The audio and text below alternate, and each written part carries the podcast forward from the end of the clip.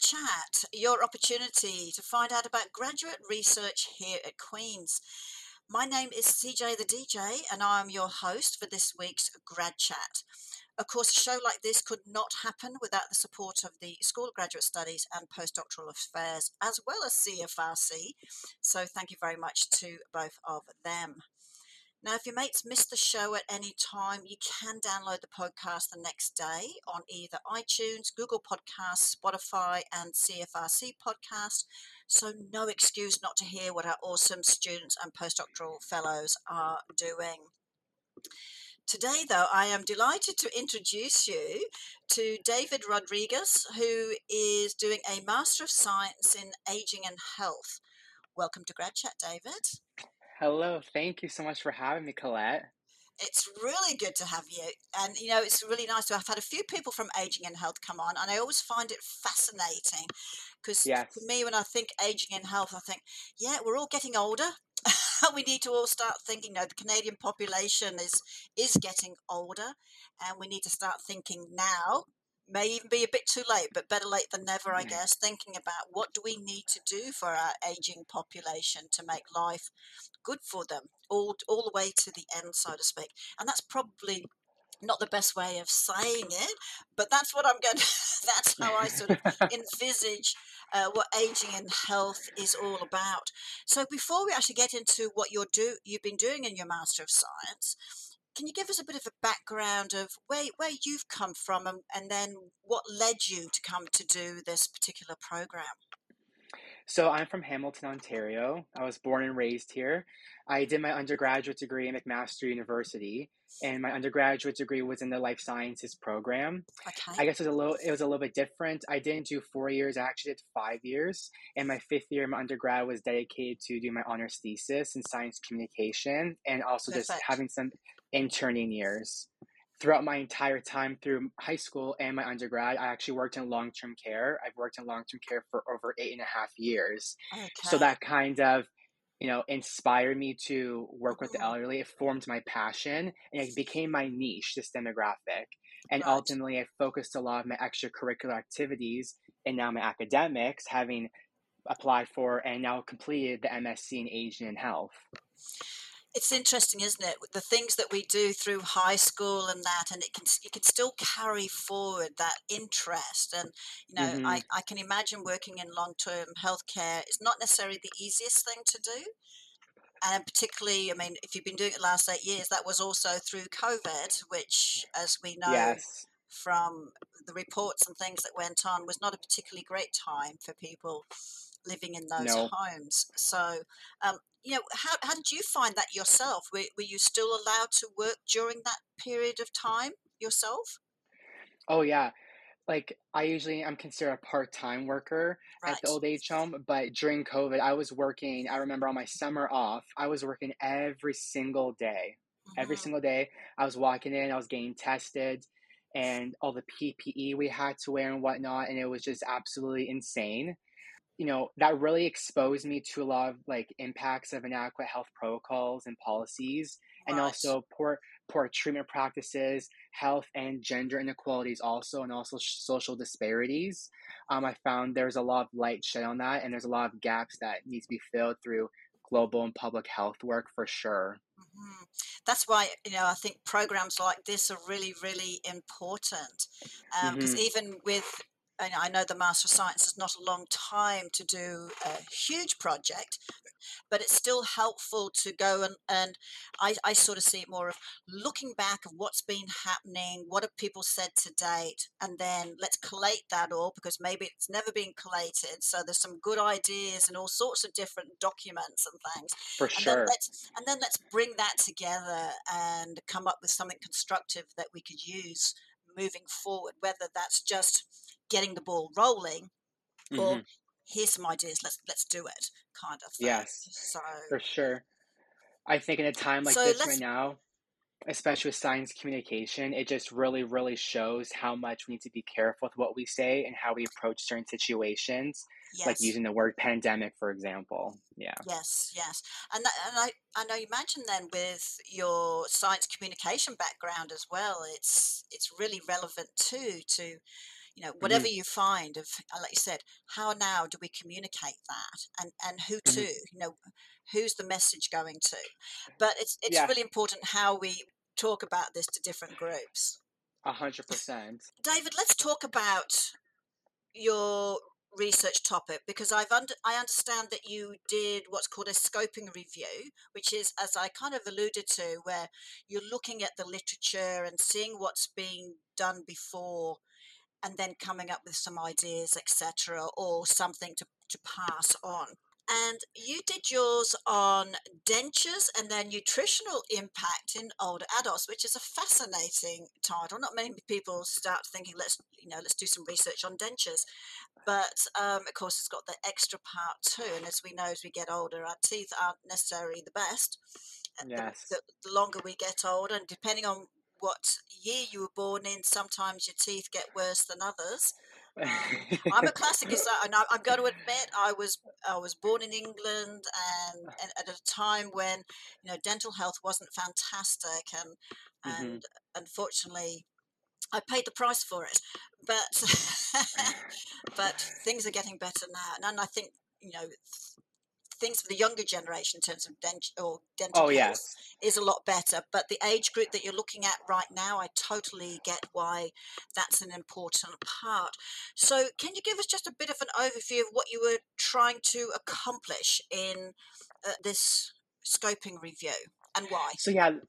So basically, when I was choosing a topic, I kind of was trying to look at like what's something that was important that I've seen that I know I can really focus my efforts onto and actually have almost like anecdotal evidence as well through my own observations right. and working in long-term care that's something that i saw with which is major chewing problems amongst older adults mm-hmm. so when I was looking at an idea, I thought, you know, through my own observations, I've seen older adults struggle with their ability to eat. And obviously, having lots of primary literature already looking at it, I felt it was important to focus on this topic to provide a better and more simplified understanding of this relation and basically to develop targeted intervention for older adults with tooth loss to help prevent malnutrition and improve their nutritional status. And, and I think you hit the nail on the head there. I mean, it is a two pronged attack, isn't it? If you don't have teeth, mm-hmm. it makes it very difficult to chew. Yeah. Uh, even though I've seen some people do very well without any teeth and still manage, but it's getting the right nutrients. Yes. you know, the second part of that is the diet, and to stay yeah. healthy, you need good nutrition. So you need your teeth to stay healthy as well. Yeah. Uh, and it's just like as a result of age and you know, due to physiological decline, you know, older adults are already at increased risk of experiencing suboptimal health and nutritional status just because you get older, you eat less. And, right. you know, on top of that, now having that second layer of loss of natural dentation, so your loss of your natural teeth, that's directly going to change your diet. And now it's going to increase and further exacerbate, you know, malnutrition or systemic illness that you have. Mm-hmm. And that's going to lead to just the avoidance of foods in general as you continue to age when you have a denture. So it's really it's a detrimental. It's like a rolling snowball effect. Right. Maybe I can ask you because having not been into many of these homes, uh, do you find, without going into the other uh, more in depth with the other questions, do you find in general that the easiest thing to do right now, or what is being done right now, is just give them a soft food diet, which doesn't necessarily, again, have the nutrients in it. It's just, let's just make it simple and just get, as long as they've got something in their stomach, they'll be fine. Yeah, in the long term care, lots of the things I would see through the dietitians when they do their dietitian assessments, lots of them will do like a palate assessment esophageal swallowing, and they'll kind of assess to see if they should be what's called a regular diet, like you and I would eat regular textured foods, a right. minced diet where they have the same food as us. It's basically chopped up really, really small, and then a puree diet. And you'll be surprised to see how many residents I've fed that have a denture and they're still eating pureed foods because they still have the challenges of eating minced food with a conventional denture, which is like the traditional dentures we see. So uh, it's quite surprising. Yes. Well, uh, yeah, it's a bit. It, it is surprising, and uh, clearly some of the work that you're going to do is going to sort of help with that. So let, us go to your first question, and you've answered some of this, but I'd like you to expand a little bit if you don't mind. Mm-hmm. Why was this topic so important for you to conduct? and why do you think this is an important area of research? So, again, going back to the idea of like working in a long-term care home, that really sparked that idea of what I need to focus on. And, you know, through my own literature and research, you know, 48% of older adults aged 65 to 74 globally are either completely or partially edentulous. So they have no teeth or only some teeth. Oh, is that right? That's and a as, high percentage. It's quite a high percentage. Mm-hmm. And again, as a result of aging, like we talked about, and already having, you know, pre-existing health conditions or health challenges, you're at increased risk of more and a greater risk of malnutrition when you don't have teeth. Mm-hmm. And oral health care professionals will, you know, use the dentures, which I'm sure everyone knows what they are. They're removable artificial fit devices. You know, use your teeth geography to kind of custom make natural teeth. And I think the assumption is that possessing a denture means you can just eat automatically perfectly fine like how you did in your normal state and that's far from the truth right. oftentimes people report uh, there's reported pain and eating, denture related sores. There's the movement of the denture, which is like ill fitting, so stability and retention. You have a sore mouth, actually reduced flavor perception of foods, and overall, you have a limitation in foods. So I thought that, you know, primary literature has already looked at this and, you know, what different criteria they've assessed. So I thought it's good to strip it down to very basic understanding of just conventional dentures. Um, I th- if I heard correctly, you talked about you know the forty five percent or whatever it is, but worldwide. Why don't you just look at what's happening in Canada? Because that's that's an air. I mean, Canada, you have a better chance of changing policy or or mm-hmm. processes. Mm-hmm. I felt like yeah, I felt looking at it through a global lens was more important, just because on dental care across the world is very different. Mm-hmm. So I kind of wanted to see that if maybe some countries have more better dental care plans or more better denture technology that's right. maybe more feasible for them, what's something that I can almost take and kind of, you know, insert into Canada, into our policies. Right. So I felt it was good to see on the global scale how many are completely or partially edentulous. What are they doing, let's say in England, for example, like from where you're from, and what's something that we can almost learn from them if there is something that's different? Did you find anything like that? No, I didn't. I ended up just on can. That's a uh, shame.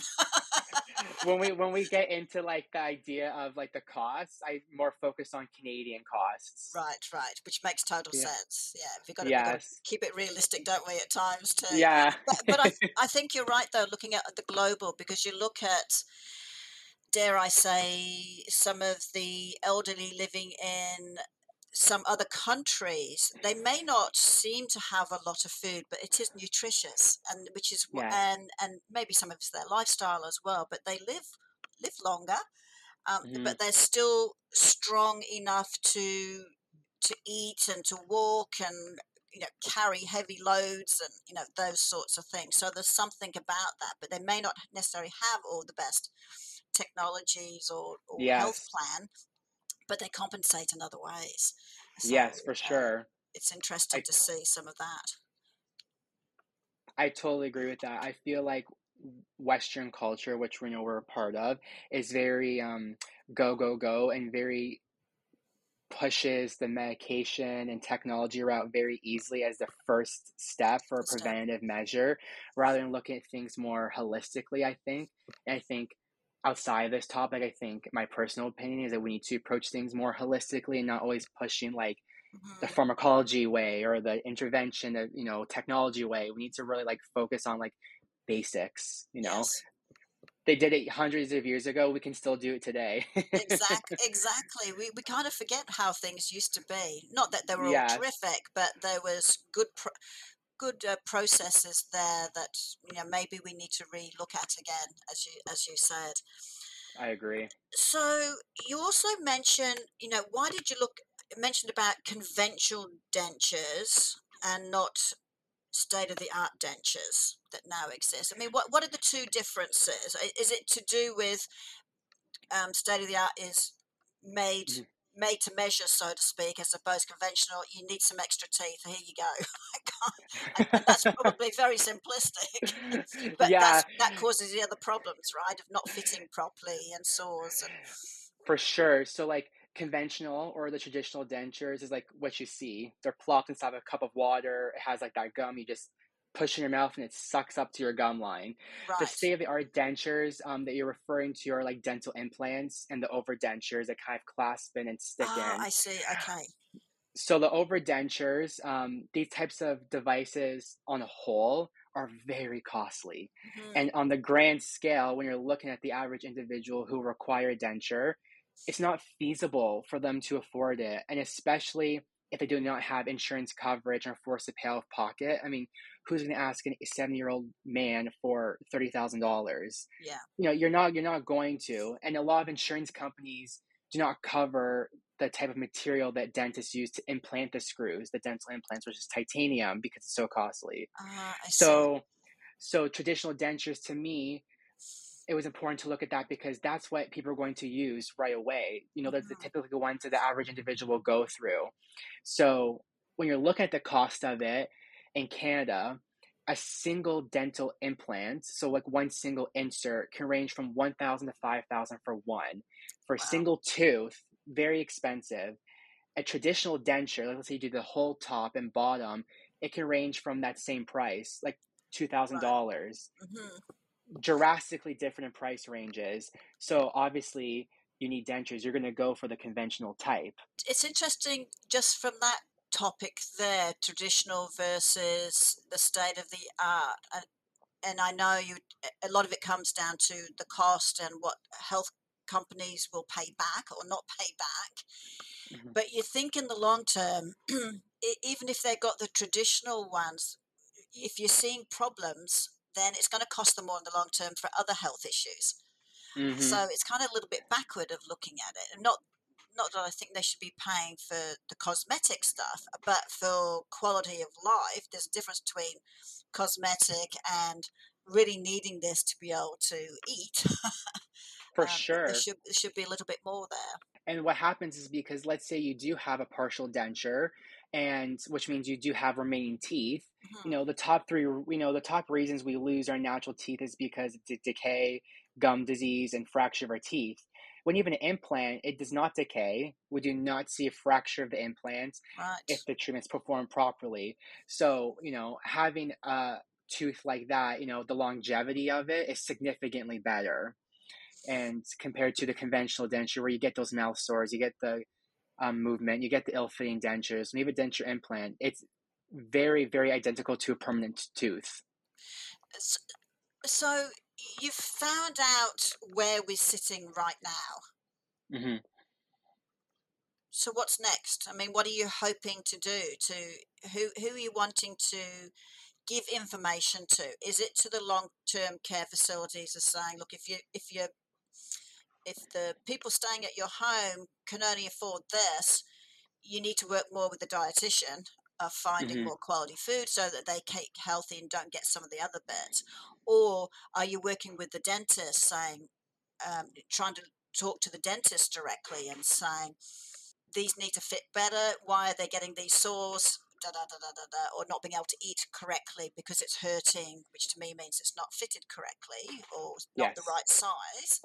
So, you know, is there a, a, a, different way of being able to size things up properly? Because let's face it, as we get older, things start to shrink as well. so, not just height, but sometimes I know, you know, people who do wear dentures, that it seems like their face sort of folds in unless they've actually got the denture. So I'm wondering what happens on the inside there.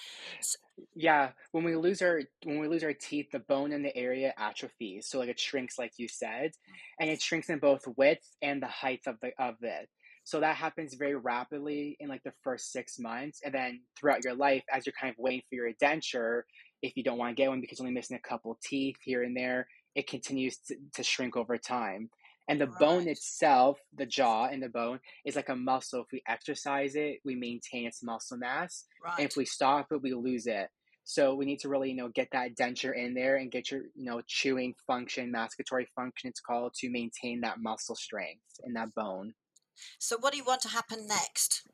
You, you've, you've so, found the facts. So what, what happens next? Or is it just going to sit somewhere and go, yeah, yeah, I did that? I feel like in the so in the nursing home when you have what's the dietitian assessing the therapeutics and whatnot, I feel like we need to better gauge how we approach food textures for the older adults. Because again, going back to the idea that they're puree and they have a denture and they're eating a puree item doesn't make sense. So I feel like the type of textures that we're using needs to be more refined. Now, on the grand scale of things, I think oral healthcare professionals, so dentists and dental hygienists, need to ensure that they're implementing as part of their patient care regimen screening practices to evaluate the risk of malnutrition. And that's because they're kind of like the first healthcare professional because they know they're an oral healthcare professional um, to examine other oral factors that affect food consumption. So I think ensuring the standardizing of this practice will aid in early detection and treatments to help improve oral health and prevent tooth loss and oral disease, which they already do. But dentists need to be more active, I think, also in referring their patients to dietitians themselves. You know, dietitians are nutrition counselors and lost them focus or have specializations with older adults who possess a denture to help them adapt. Um, part of dietitians actually assessments is they look at tooth loss because they know that in, they know that affects health and chewing ability and food mm-hmm. consumption. Mm-hmm. Yeah. So going back to the idea that di- uh, do- uh, dentists need to be more active in referring to dietitians because they know what needs to be done when assessing for optimal nutritional status. And like I said, they know that number of teeth affect that. Right on the grand scale of things, if we're going to get really wide, I think we need to work towards making a standard for all patients who require a denture to receive a dental implant. Again, it's very costly, and I'm sure you know companies don't want to you know spend that much money, but it's you know it's a big limitation when you use traditional dentures, and it's you know being seen that and i think that on a grand scale having implant dentures as the standard as the conventional denture now is what's needed. And I think that would be really nice. Um, I think we might be naive to think we could even get there, but yeah, uh, which is which is a sad thing to say, but you know it would be nice if we could. But I think I liked your idea of you know a lot of the health professions work really well when they're in a team. Yes. So you know you have the doctor, you have the physio, or the OT, and you know they're working together on on a problem to help another person be able to get out there and function correctly. The, yes. the same should happen, as you said, with dentists and nutritionists because it's all to do with the mouth, etc. Nutrition is not going to be great if we can't actually get it down into our stomachs. So, yeah. what do we need to do to be able to do that? And and um, dentures or not, if they're not comfortable and they've got sores and they, you know, it, it hurts to eat, that's going to make even more even more issues. So this notion of, uh, of having a team would mm-hmm. be really important. And I think uh, I think also the the long term care facilities have a role to play in this too because they should be part of that team. They're seeing what's going on from a day to day perspective, so they yes. should be looking for those little red flags. You know, why isn't such, why are they leaving so much on their plate every day? Um, mm-hmm. Because some some people won't speak up or can't speak up Yes. So, you know, they need to be more alert on that part as well. And go, you know, I think we need to bring in, whether it's the dentist or the nutritionist, and let, let's start kind of like a triage type thing of, you know, what, what can we do? Because we need, need this person to stay healthy. Yes, I love that idea of the triage and actually having, you know, rather than sending, I would think, the resident to the dental office why don't you bring the dentist to the long-term care home and the mm-hmm. dental hygienist and have this and you know have the assessments done in there yeah. it's just little things like that that create more accessibility i think it's also an accessibility issue in a way a little bit too it makes it a lot easier to evaluate things more quickly and it leads to quicker prevention also and as long as, and this is the bit that always gets me, sometimes in these long term care facilities, there's really good ones that have everything, but you pay an arm and a leg for them. Yeah. And then there's the next level and then the next levels. So again, when we're talking equity and things like that, making sure that this isn't just for those that can afford it. We should be looking at our elderly population. What can we do across the board for our elderly? Yes. It shouldn't be a thing of cost, I think. Mm. I think a lot of insurance companies, you know, they try to get things off with as it's an experimental procedure or it's a cosmetic procedure cosmetic. is the bit is the is the big one. They go saying that you don't need dental implants. It's more of a cosmetic procedure because conventional or traditional is the way it works. You still look good and you can still chew. Well, well there's a lot of literature that's showing that you know there's a lot of issues with that. Mm-hmm. yes. So yeah, there's there's a lot of that, and then I think that comes down to some of the other things, unrelated necessarily to your uh, topic itself, but your other stuff that you do when you're talking about your communication, science mm-hmm. communication mm-hmm. skills. You know, you've done quite a lot of that, as you said, in your undergrad, but it's all about the learning environment, education.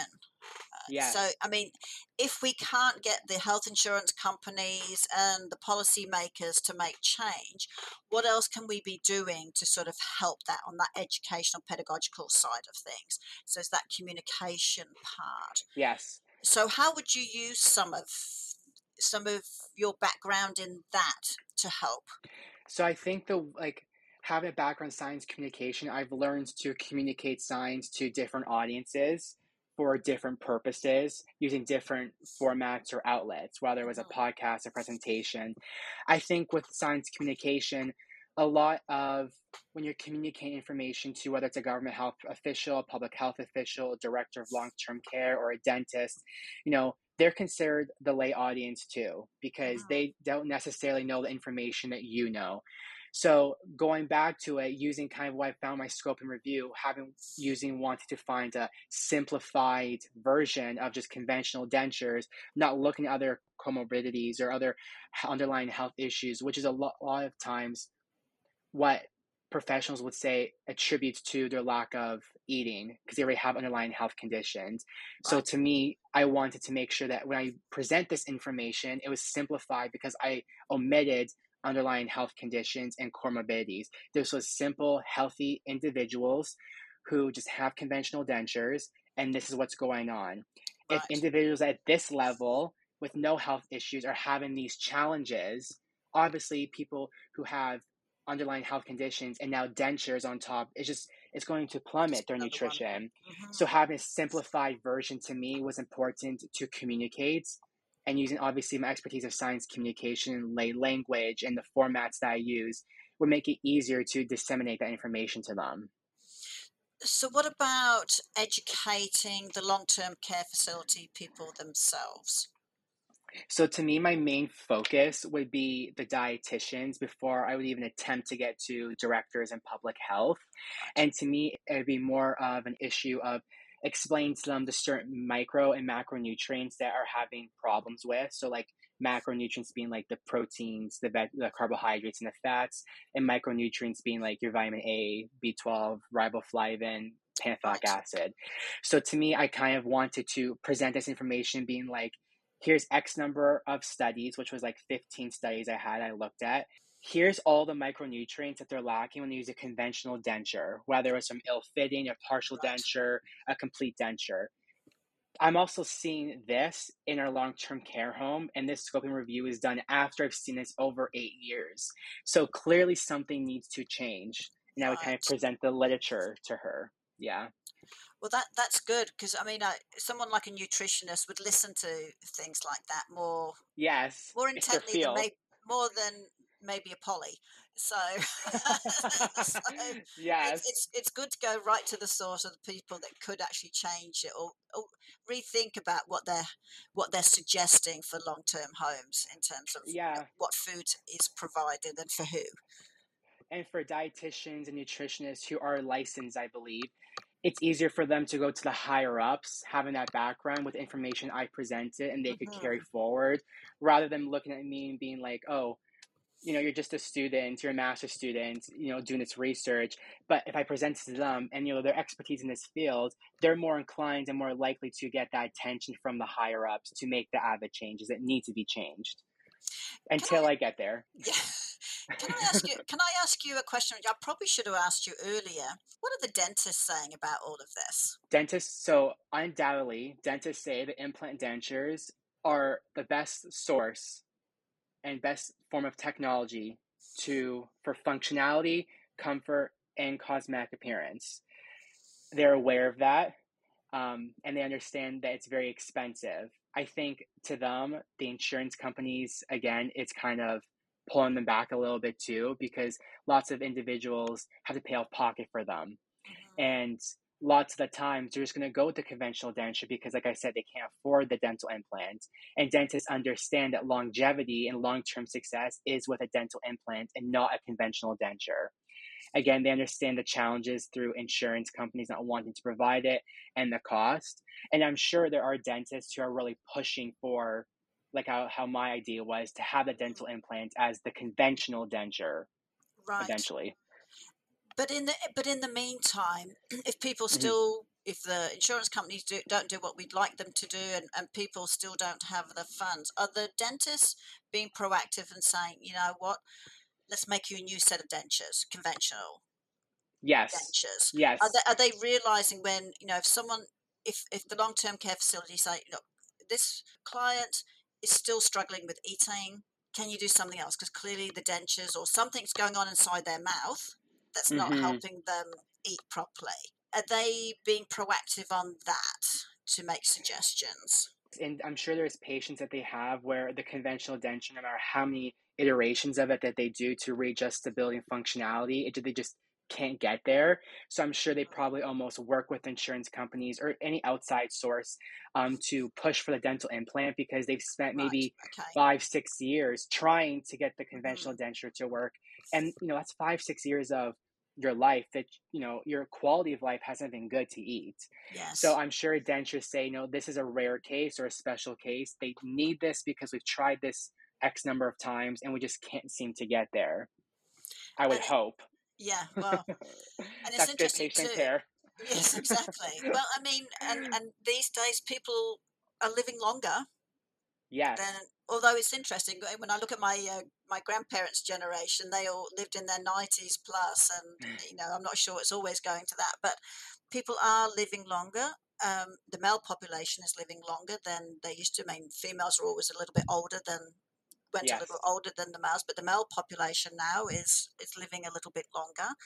Yes. But we're also with our lifestyles these days, particularly in the West, uh, we have more health issues. so, yes. Which always surprises me in terms of living longer. The, the part of living longer when we have all these sort of health issues. Yeah, it's so fun because we're in westernized world, we're globalized, our accessibility to things and our feasibility things is so readily available. Yet we seem to have more chronic issues, acute issues, Cute. obesity, you know, and I think it comes down to like the accessibility of things and you know not having to travel as much or you know do things like that. That's it's a double edged sword. It is. It is a double edged sword. yeah, it is. So, David, what's next for you? So I originally was doing my PhD at Western. I was doing rehabilitation science, oh, and yes. I was actually focusing on aging and health. However, um, I've decided to, to, take some time back, and I'm going mm-hmm. to be applying to medical school the oh, next okay. following cycle. And you know, I guess it's pretty obvious. My specialization—I want to be a geriatrician, a geriatric right. physician. Yes. So um, that's my plan for right now, and I'm just still you know, working in long term care. I'm still doing my additional extracurricular research and publishing. But for right now, my goal is MD. MD, that would be great because of your background. uh, you, yes. like you said, when you know what niche area you want to get into, that's pretty awesome. Some yes. people don't. Some people don't figure that out straight away when when they're going to med school. So no, and it's a peculiar topic. A lot of you know, when I talk to other students and peers and colleagues who are in medical school or going into medical school, they're like, "Oh, I want to go into cardiology or anesthetics." I'm just like, "Nope, Nope. I want to stay stay with the elderly, you know, and be by their side and advocate for them because That's they make great. a significant portion of you know the population. Correct. And it's only going to increase from there with you know everyone retiring. Yeah, well, very very true. Well, my hat off to you, and they're very lucky to have you in that area uh, of healthcare. So, uh, best of luck with all of that. Thank you again for coming on. I really do appreciate it. Thank you so much, Claire, for having me. That's good. And that's it, everyone. A another week of grad chat sadly comes to an end. Don't forget you can download the show tomorrow from either iTunes, Google Podcasts, Spotify, and CFRC Podcast. Just type in grad chat. Until next week, this is CJ the DJ signing off with a big hooray.